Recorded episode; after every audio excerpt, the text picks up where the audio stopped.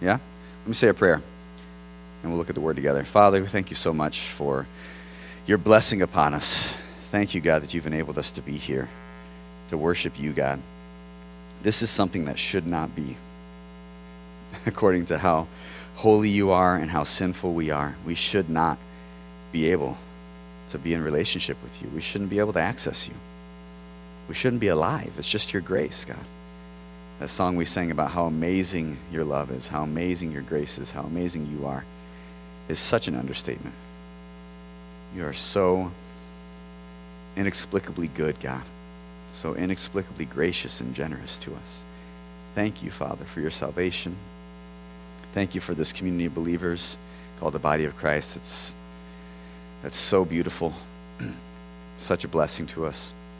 And we thank you, God, for your word that is powerful and eternal and applicable today, just as applicable today as it's ever been.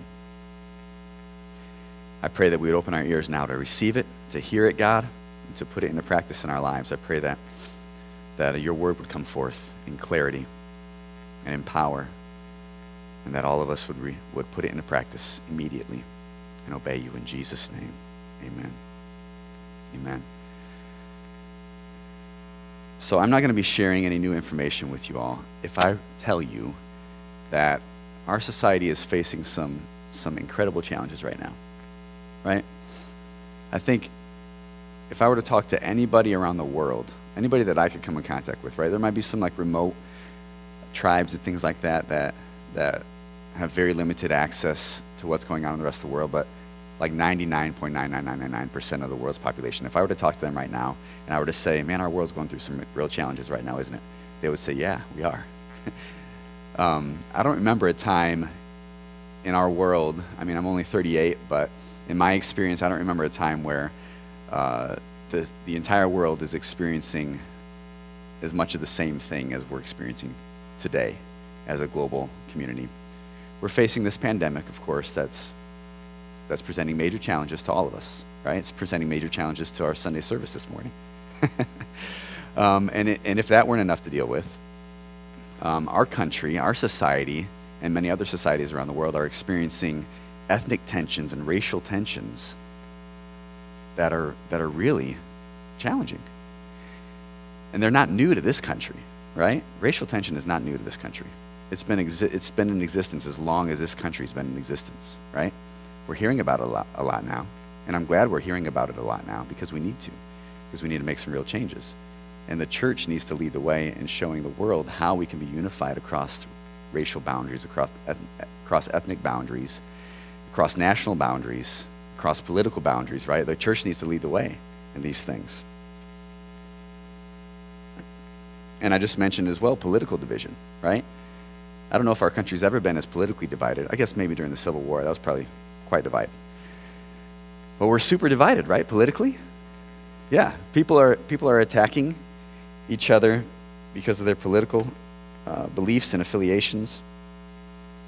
There's a lot of uncertainty in our world. And here at H2O, we've, we've invested a lot of time, a lot of conversation, a lot of prayer in how to handle these tensions in the way that most honors God and most loves our neighbor. We really want to handle these things well. We want to handle them like Jesus would handle them. And there's a lot of uncertainty about how our current political and cultural climate will affect our ministry on campus going forward. But with all this uncertainty, there's one thing that we can be absolutely certain of that God will use these crises for his purposes and glory. I know that with 100% confidence that God will use these things, that these things don't surprise him, they don't scare him. He's not reeling, like wondering what to do, right? He's not like, oh man, the devil really got, me, got one over on me this time. What am I going to do now? God knows, right? And he will use these things for his, his glory and for our good. And during the summer of 2020, when our pandemic was still pretty fresh and, and we were getting ready to have an election, and, and there's just like lots of things swirling around, um, in the summer of 2020, we're getting ready to, to uh, launch our fall outreach that we do every fall with entirely different set of circumstances than we've ever faced on campus. And we had a prayer meeting just thinking about all these things and planning for what we're going to do in the upcoming year. And, and we're dealing with these, these doubts and uncertainties and stuff during this prayer meeting. And in the midst of all that, we felt like God spoke a prophetic word to us. We believe the Holy Spirit was telling us that sometimes it takes Goliath to reveal the warrior. Sometimes it takes Goliath to reveal the warrior. Does anyone remember that prayer meeting? We were in the park at County Farm Park. Was anybody there? Maybe not. Maybe no. Probably Elliot was probably there. Maybe Mark. Sometimes it takes Goliath to reveal the warrior. That's the, the word that we felt the Holy Spirit speak to us. And Jason Kohler, who's uh, my best friend, and he's a missionary overseas, and he came out of H2O years ago. Um, he was there, and as soon as the Holy Spirit spoke that word, he's like, Man, that sounds like a sermon. And I thought, you know, I think you're right. Maybe that should be a sermon. so here's that sermon that came out of that prophetic word. Takes Goliath to reveal the warrior sometime. And that's, that's exactly what happened with David in 1 Samuel 17. So let's take a look. We're going to take a look at David and Goliath. Anyone know that story? David and Goliath? Familiar with some? All right, maybe five, ten of you, according to the nods. It's good. Good numbers. So turn to 1 Samuel 17 with me, will you?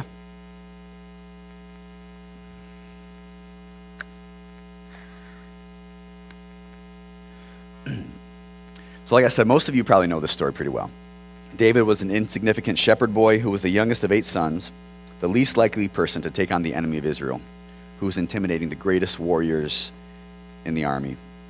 But David, filled with the passion for the glory of God, rose up and challenged the giant in one on one combat and defeated him, causing the Philistine army to flee, right? God used this national crisis that Israel was facing to thrust David into the national spotlight and to begin David's journey to the throne. David's biggest battle he ever faced was the very thing God used to reveal the warrior that he had been preparing inside of David to the world. So we could look at this passage, we could probably pull dozens of principles about what it means to be like a great leader or a great warrior for God. But today I just want to look at a few. So, first thing, God uses Goliaths to reveal our strength that He's been producing in our lives through training.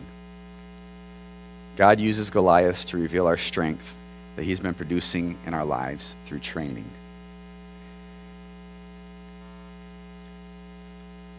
all of us probably know that when you're in a time of crisis, it really reveals what you're made of, right? You don't know what's inside the orange until you squeeze it, right? so when we're squeezed, what's really inside of us comes out. Um, a lot of people don't like who they are when they're stressed or tired, hungry, angry, or lonely, or tired, right? But I would argue that what comes out in those moments that you're squeezed is probably what's really inside right? Anybody can act like a nice person when things are going really great, right?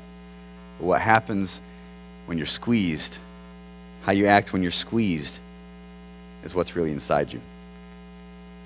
We don't know where our limit is until we're brought to the end of ourselves. And we don't know our strength until a challenge comes that's big enough and mean enough to put a demand upon our strength, right? So we don't know all the good stuff that's inside either, or all the bad stuff, until the challenge comes to put a demand on it. I believe God wants to raise up an army of love and truth in these days, not to forcefully oppose the world, but to oppose the enemy to save the world, right? I think a lot of people get that mixed up. They think that they have to oppose the world or an organization or a political party or a football team. Ugh. Don't even get me started on this coming Saturday. I don't want to lose my focus. But we're not opposing the world, we're opposing the enemy on the world's behalf, right? Because God so loved the world that he gave his only son to save it. We're praying that these giants that we're facing will be the very thing that aggravates the church on our campus and the church in our country enough to cause us to rise up and engage in battle against the things that, that would challenge God's authority. Our battle is not against flesh and blood, but against the principalities, powers, and rulers of this dark world. So, becoming a warrior means going through training, right? I would hope that if you were in war, if you're getting ready to face a battle, that you would get training. I hope you would submit yourself to that training process because if you try to fight a battle without training, you will lose, right? 99 times out of 100, you will lose. And if you rely on just your skill or your strength without training, then that's probably not a good recipe for victory, right? Becoming a warrior means going through training. Goliath did not create a warrior in David, he only revealed the warrior that God had already been producing and preparing for a long time. Let's take a look at a few verses in 1 Samuel 17. We're going to look at verses 34 through 36. You can find it. I don't have it up on the PowerPoint today. We're going to make it work for it. We're going to make those thumbs work for these, these uh, passages today, all right? We're going to be in 1 Samuel 17 the whole time, so we won't have to work too hard. So let me read it for you verses 34 through 36. But David said to Saul, Your servant used to keep sheep for his father. And when there came a lion or a bear and took a lamb from the flock, I went after him and struck him and delivered it out of his mouth. And if he arose against me, I caught him by the beard and struck him and killed him. Your servant has struck down both lions and bears, and this uncircumcised Philistine shall be like one of them, for he has defied the armies of the living God. Dang. That's some bold words from a, from a teenage shepherd boy, isn't it? Getting, re- getting ready to face a, a giant, seasoned warrior. And notice that David didn't say, because this giant has really ticked me off, I'm going to fight him. What was his reason for, for making these bold statements? It's in this last phrase For he has defied the armies of the living God.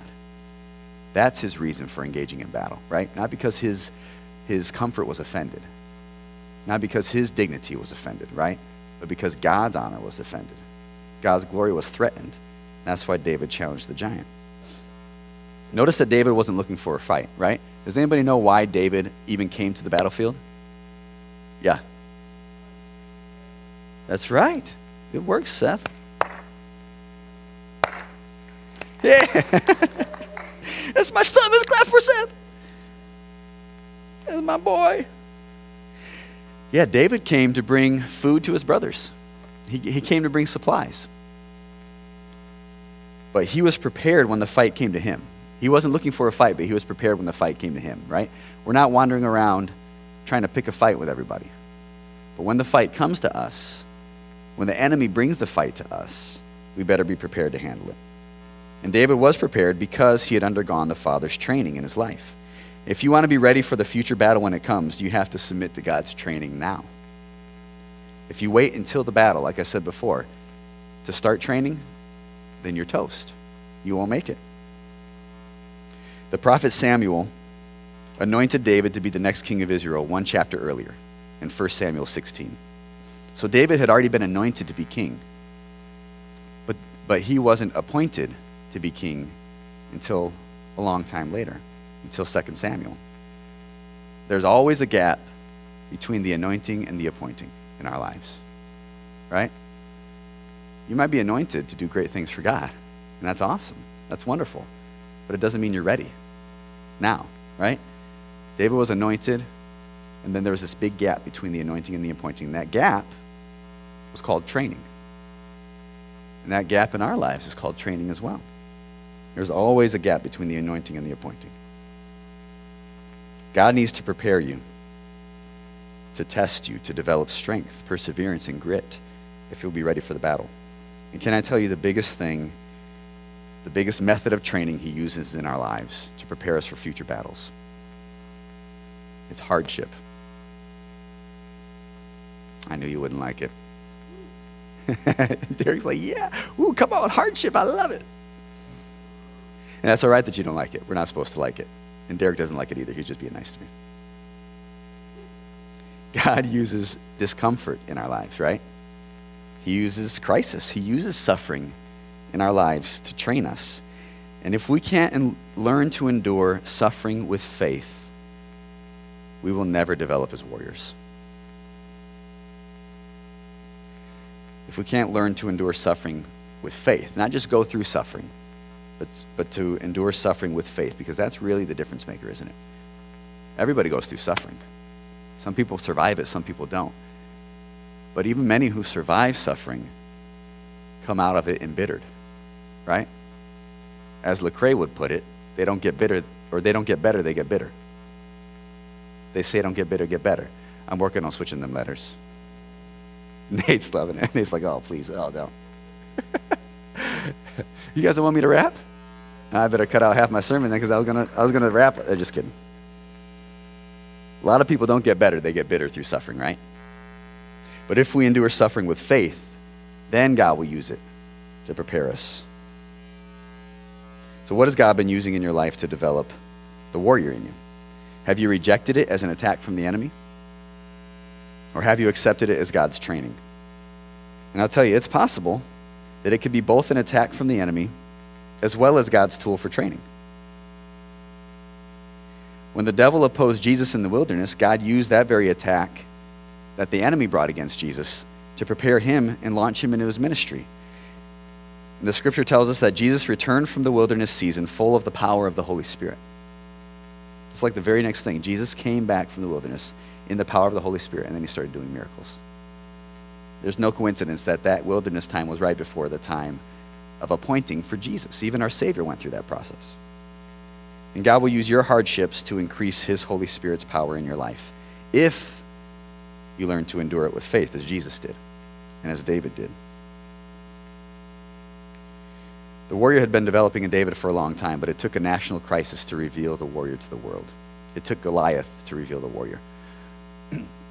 I want to tell you about a, really small trial. Looking back on it, it, it seems like a small trial, but in the middle of it, it felt like a big trial for Julie and I. Julie and me, excuse me, when we were, uh, when we were new parents. So Seth was a baby. Well, he was about 18 months old. And Joel was like six months old. So when Joel was, Joel was born when Seth was 13 months old. And so it was intense. Man, that time, I was so tired, Sethward. You guys wore me out. We have great kids, but man, when you have them 13 months apart, it's going to wear you out. and so uh, Seth was really little. Joel was like an angel baby for the first six months of his life. Like Joel, he ate great, he slept great. Even when he was first born, he was like looking. I told somebody this recently. He was like looking up at Julie, like with like with his eyes wide open, like like sticking his tongue out at her, like licking his lips and stuff. And Julie's like, "This baby is this baby is so sweet," and he was just like really easy for this first six months of his life. And then when he hit six months, almost to the day, I remember. I think it was like Christmas Eve, and he's six months old on Christmas Day. He started having the hardest time sleeping that you could ever imagine. he was uh, like at six months old. A lot of babies develop separation anxiety because they start to be able to conceive of things that aren't present with them physically at that moment. All right, so they get this thing called what's it called? Object permanence, where where they start being able to like, oh wait, mom exists somewhere in the universe, but she's not here with me right now. And since I can't see her now, she's probably never coming back, and I'm gonna die here in my crib. And so they start crying. so, so, so Joel started freaking out every time we left him in his crib at night. And so we normally we'd lay him down, we'd put him to bed. He'd actually usually go to sleep okay, but then at some point in the, in the night, like 1 or 2 a.m., when we're like in the middle of our deepest sleep, he'd wake up and start screaming. And so we no problem, we'd go in the room, we'd give him his pacifier, cover him, cover him up with his blanket, and then he'd go right back to sleep. And then 15 minutes later, he'd wake up again, start screaming again. We'd go back in there, do it again. And then at some point, many times, he wouldn't go to, back to sleep at all. And he did this many nights, not every night, but many nights for 12 months, from the time he was six months old to the time he was 18 months old. And Julie and I were just exhausted. Um, sleep deprivation does not make people feel like their best selves. and I remember just being exasperated. I mean, like I said, it doesn't sound like a, a, huge trial, but in that moment, man, I was like, I didn't know what to do. I remember falling to my knees outside of the nursery door just listening to my son scream. It's like, God, where are you? Like, felt like God had abandoned us, right? I was like, God, why aren't you helping? I've, I've like named it, I've claimed it, I've blabbed it, I've grabbed it, I've done all these things. I believed you for this, God, and why aren't you answering? feeling like God was distant. And then one night, I don't remember how long it had been, but one night I was laying in bed just complaining to God, probably. It's like, God, why won't you hear me? Why won't you answer? And I felt like God said, Son, when will you let me train you through this? Like, why are you resisting this? And resisting the training that I want to take you through. If you would submit to it, then I could actually develop your patience and help you grow. A lot of times, God's trying to bring us through something hard, and we're resisting it as an attack from the devil. And it might be that, but God wants to use it for our training to make us better. And accepting God's training doesn't mean that we want it to continue. It doesn't mean that we allow it to continue. I want to do everything I can to help my boy sleep well, right? But it means that we resolve that the only way out of this hardship is straight through it. And we continue to persevere with faith until we come out the other side, trusting God rather than doubting God. And listen, God can handle your doubts, right? If you're doubting Him, He's not, I don't know, He's not going to like get so offended and leave you if you doubt. But push through your doubt into faith, right? Even in the midst of your doubt, keep going straight through the trial and hold on to faith. So let's ask God for that resolve today. Let's resolve to enter into the training we must endure so that when Goliath comes so that when Goliath comes, God can reveal the warrior he's been producing. All right, second thing. God uses Goliath to bring out aggression in us. You can't read this story without seeing aggression, right? If you're honest. And aggression is an aspect of the warrior's heart that Goliath brought out in David. Let's look again at 1 Samuel 17. I want to read verses 43 through 47 this time. And listen to the aggression that you hear in, in David's voice. Again, this meek little shepherd boy. He said in verses 43 through 47, And the Philistines said to David, I'm sorry, this isn't David first, but you get it. You get the idea.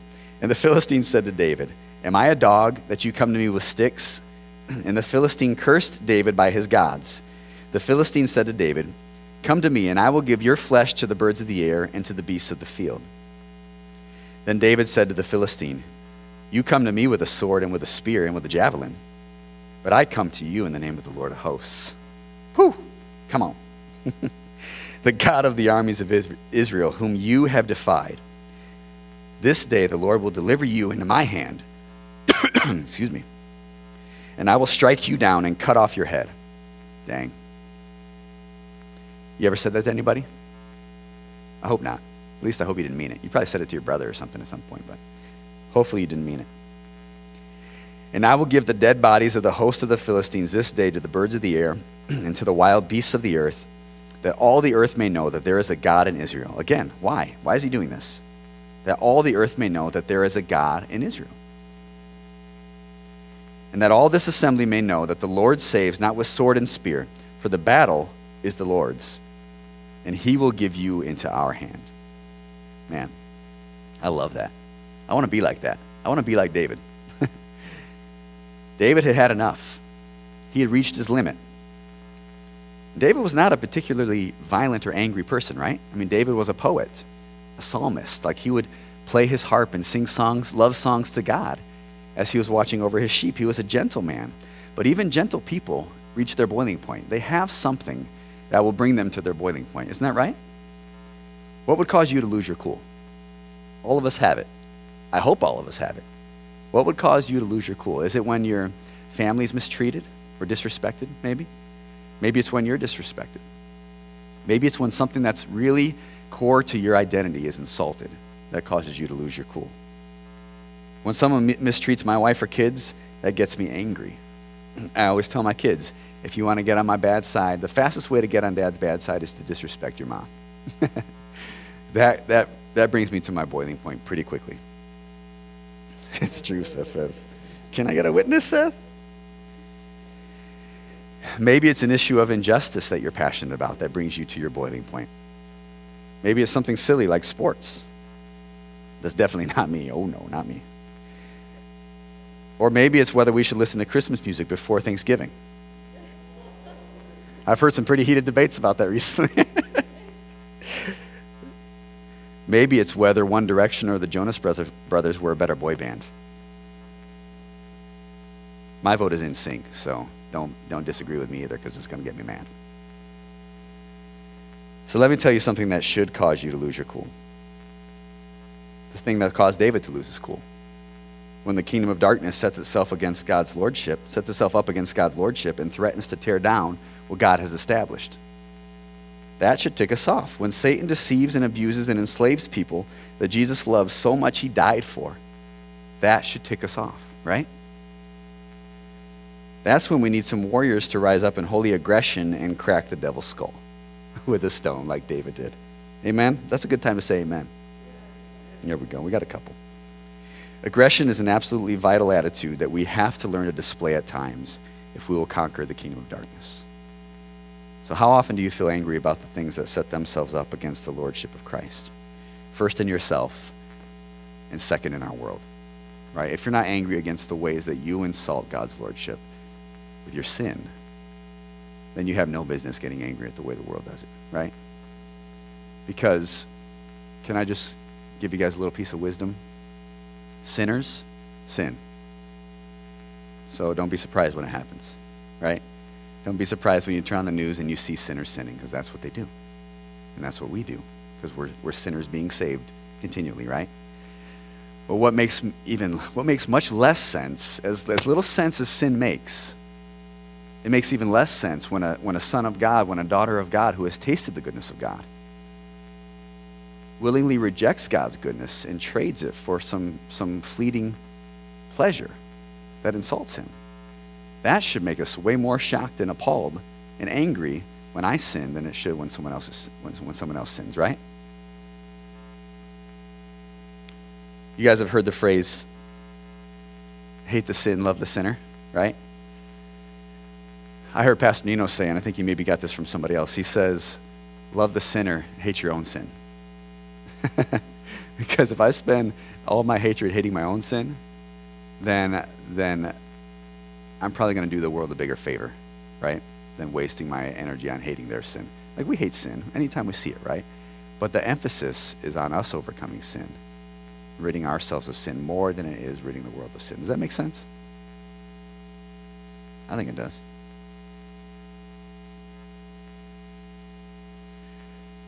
All right, where am I? okay, so anger is, a, is supposed to be a regular part of your life.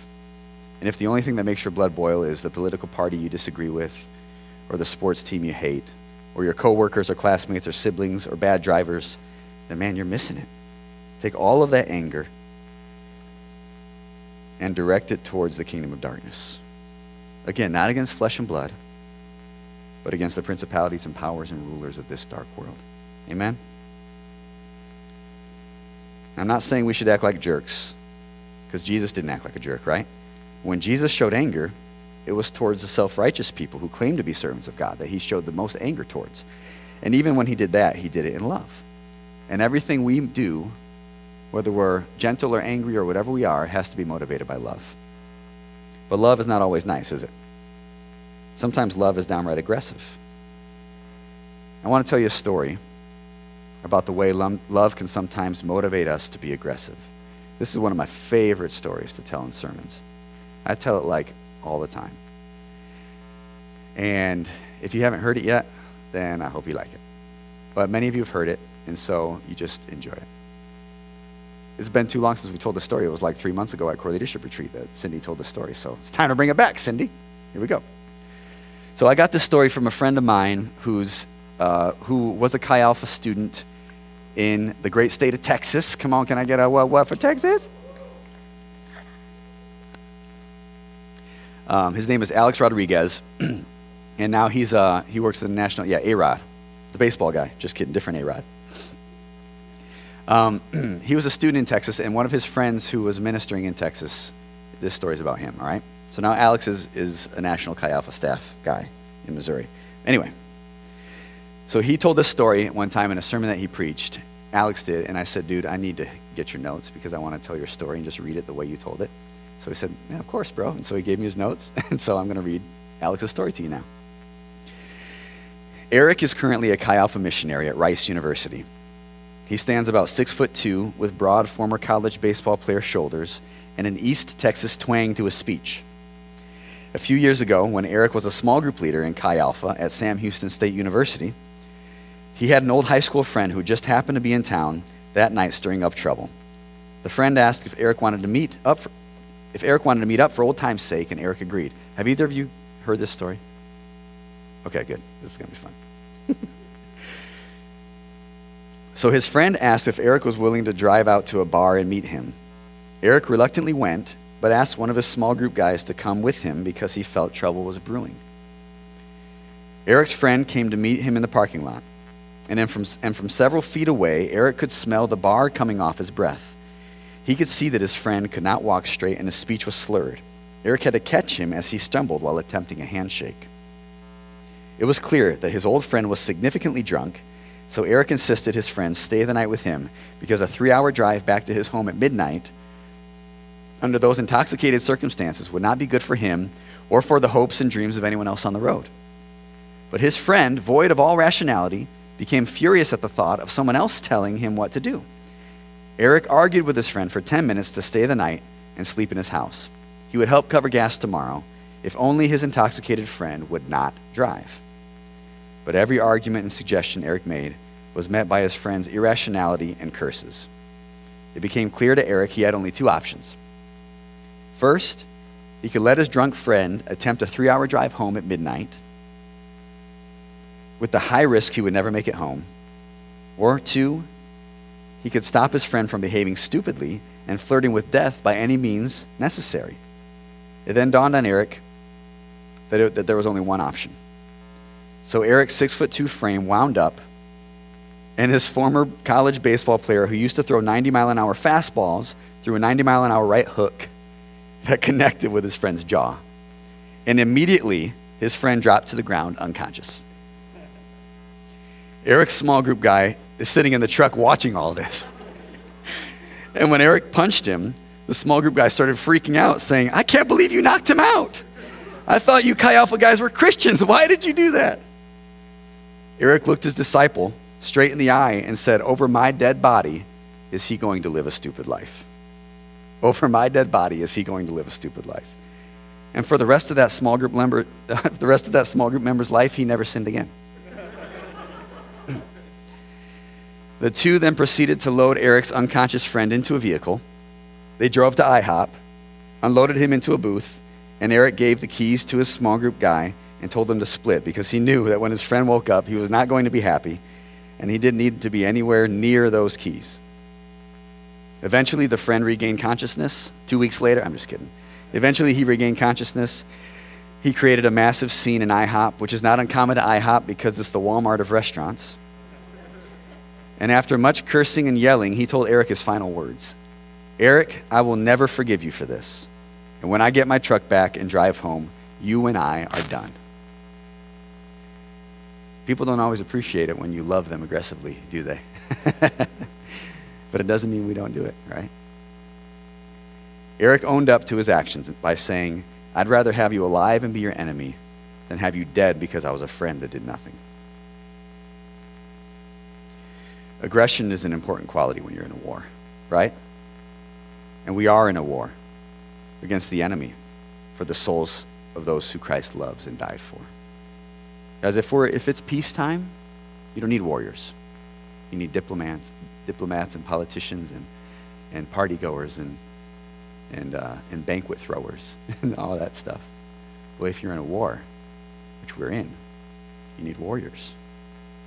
I pray that God uses the Goliaths that are setting themselves up against his honor to ignite an aggressive love in the hearts of his church. Amen. All right, last thing, and this is the shortest one in case you're getting tired, in case you're getting hungry. You're not supposed to mention lunch while you're preaching a sermon, by the way, because then everyone gets distracted, so I won't do it. I broke that rule like a dozen times last week because I talked about food like through my whole sermon.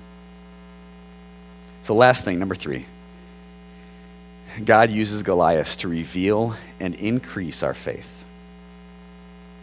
And this is kind of similar to what we've been talking about, but I think there's some, there's some nuances here that I want to make sure we hit.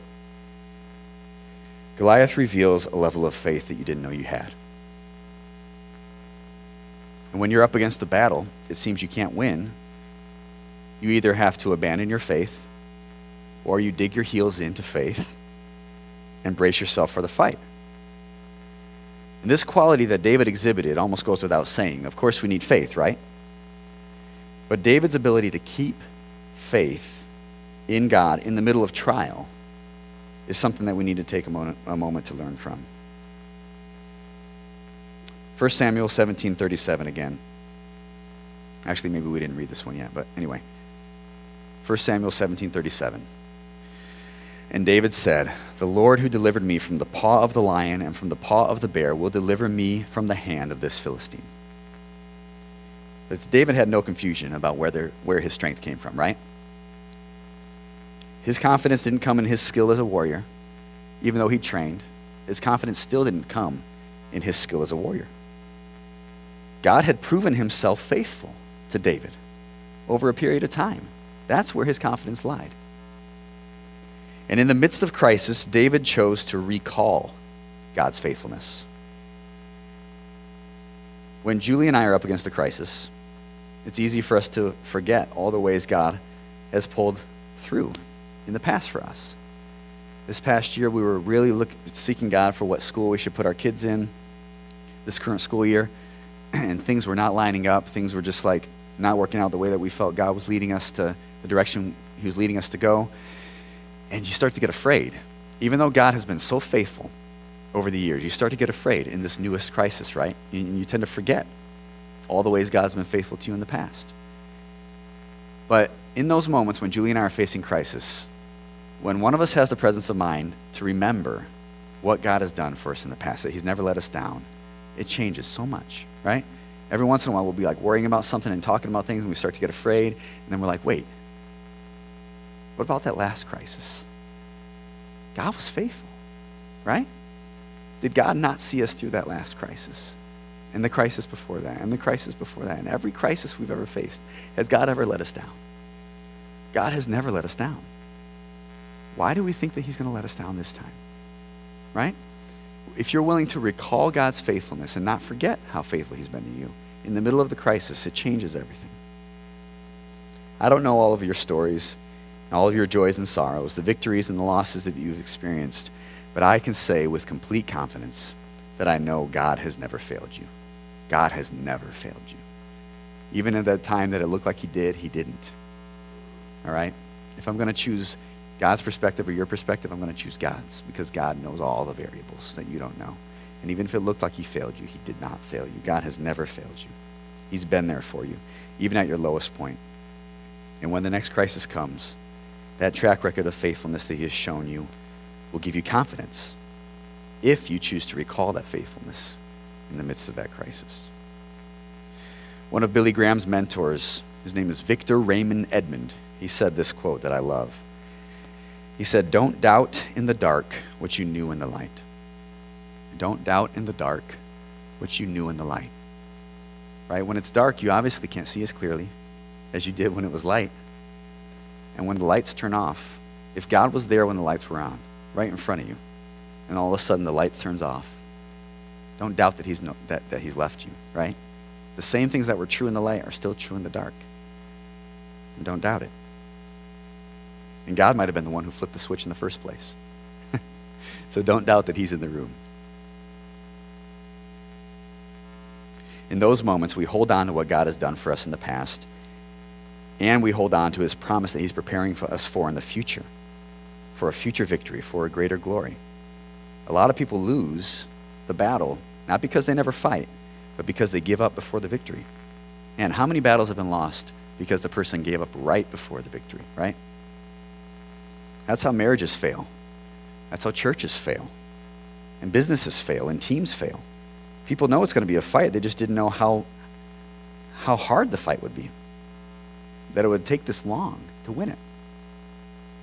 But when we fix our eyes not on the battle, but on God's history of faithfulness in the past and his purpose for the battle in the future, man, it steels us. It, it, it fortifies us to keep fighting till the battle is won.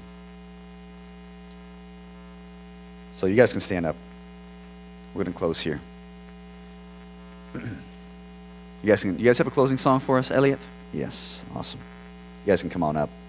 So, what kingdom battle has God given you to fight today? That, that's, that's what I want you guys to do. In response to this sermon, I want you to think about this. What kingdom battle has God given you to fight today? You can even write something down. Write, take a note down of how God wants you to battle in a way that maybe you haven't been battling well enough. In what ways are you treating passively what God has commanded you to treat aggressively? Maybe, maybe you're treating a certain sin in your life passively. And God's like, no, we need to battle this, son. Right? We need to rise up as a warrior against this thing. Maybe you're treating your mental health passively, and God wants you to, to, to battle for health aggressively and to use every tool He's put in your, in your, I don't know, in your, what's it called, a quiver. Every arrow in your quiver, He wants you to use to fight for mental health. Maybe He needs you to fight, He's calling you to fight for your friends or your family members' salvation. Maybe He's given you orders to fight injustice. Maybe He's given you orders to fight racism with aggression, aggressive love, right? Not, not, not aggressive anger, aggressive love. And that can include anger. Maybe God has called you to fight against abortion aggressively in love, not against human beings, but against principalities and powers and rulers of this dark world, right? God calls us to fight against these things. Don't shy away from the battle like the army of Israel was doing. Rather, charge into the battle like David did. Because the battle is the very thing that will reveal God's warrior in us, right? Amen. All right, these guys are going to lead us in a song.